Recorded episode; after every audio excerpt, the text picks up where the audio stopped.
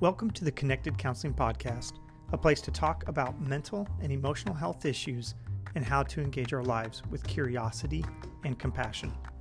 Thanks for joining. I'm your host, Jesse Masson.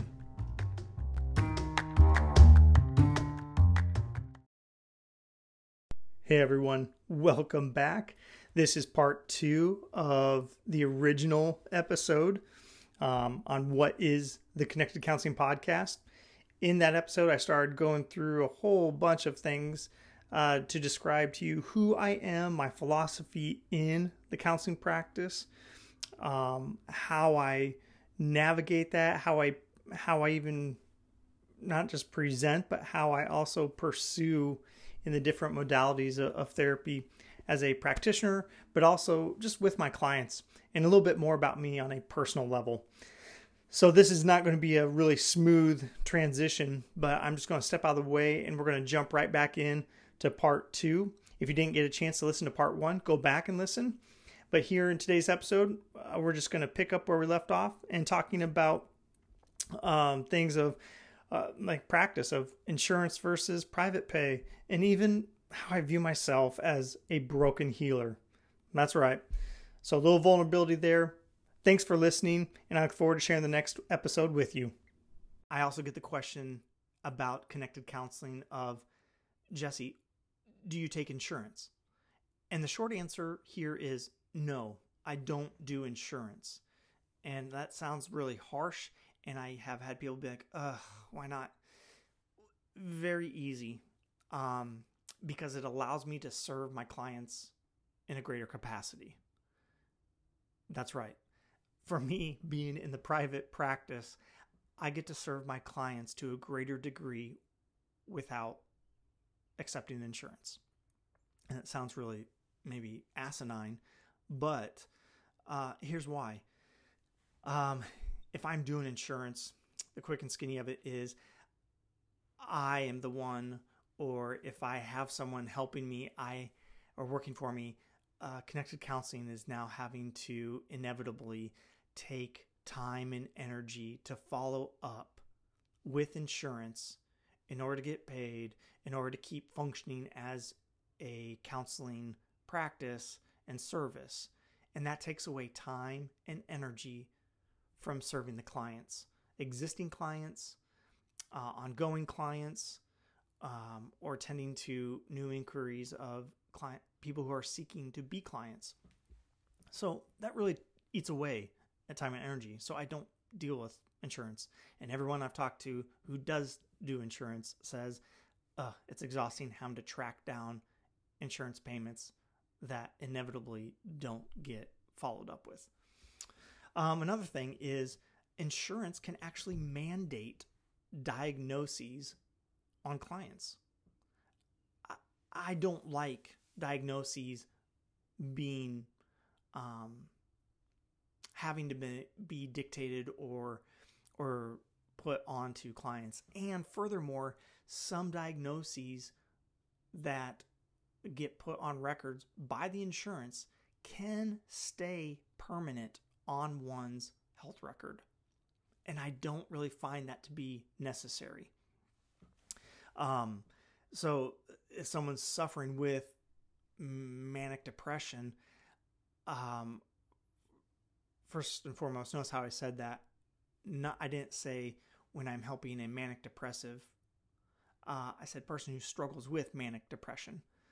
I think it's always important to label the person in who they are and what they struggle with, not defined by their struggle. But if I'm dealing with a manic depressive issue or symptoms, that's what I want to deal with, are the symptoms or the issues. I don't want an insurance or later on down the road medical records to see that person as manic depressive. I want them to understand what's going on first before they just take that label that is supposed to be helpful in a description and categorizing, and instead just taking that and running with it and saying this is all the person is. They're just a manic depressive person that ticks these boxes A, B, C, and D. That's not what I'm after. I'm after the individual, getting to know the individual and understand how they interact with this specified topic subset of manic depressive symptoms.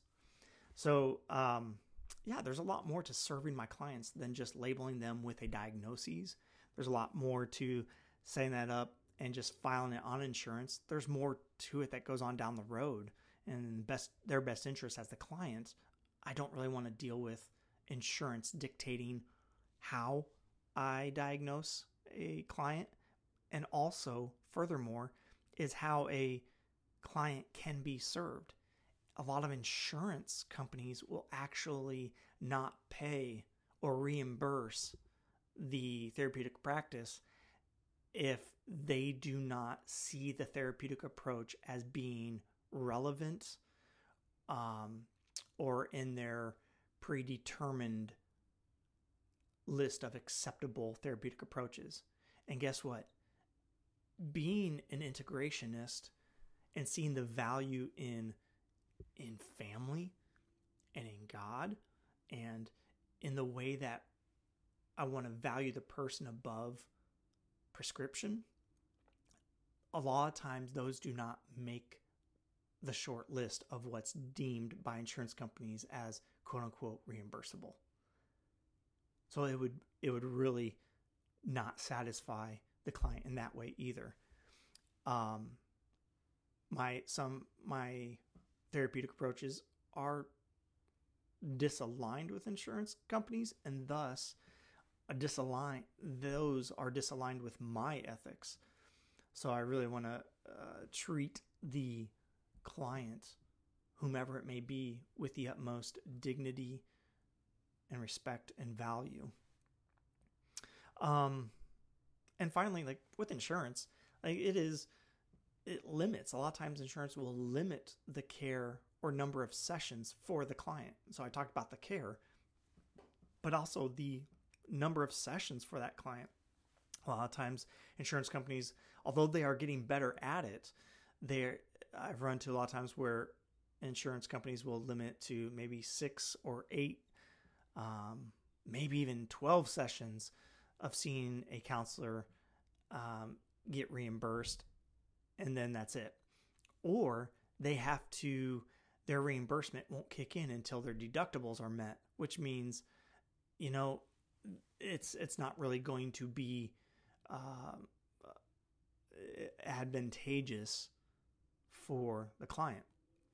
So I don't do insurance, but here's the good news is I don't charge for my fees with clients are not near as high as the average set fees for a lot of people who do accept insurance and a lot of private practices that do not accept insurance.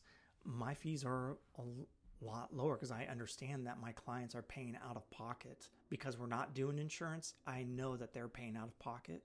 And I really want this to be something that is accessible and affordable for them. And it does cost, but I see it as that investment as we walk a journey together in one's mental and emotional health. So that's my goal. That's the way I approach it. And finally, the way I view myself is simply this. And I heard this from a former colleague of mine. And I really, really appreciate his humility and the way he viewed himself. And I've heard it from him. And I think he told me he got it from somewhere else, but it was simply this. I view myself as a broken healer. Look, I'm not a guy who has all the answers, and I'm not going to pretend that I have all the answers.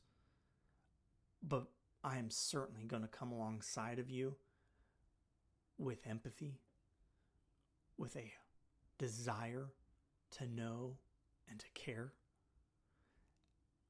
I'm someone who has been broken and by God's grace has been put back together.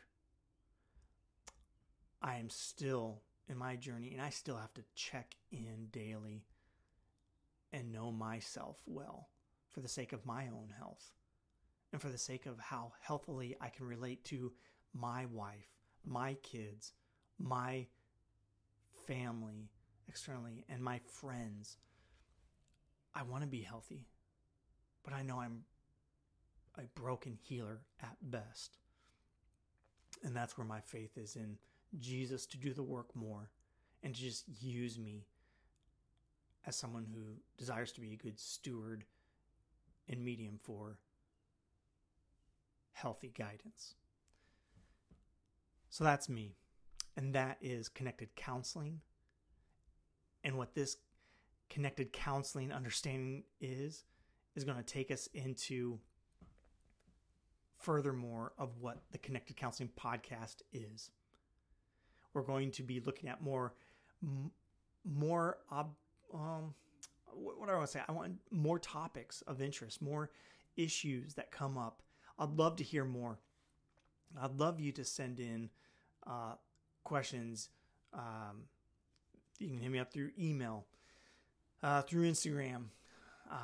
But I've got several things I just want to walk through on a frequent and regular basis on this podcast of talking at a deeper level, not of jargon, but a deeper level, as I said before, is if we were to just sit down and talk in an uninhibited way.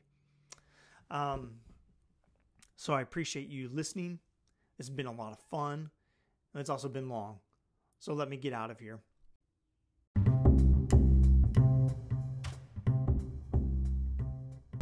It takes great courage to be curious and make healthier connections in your mental and emotional life.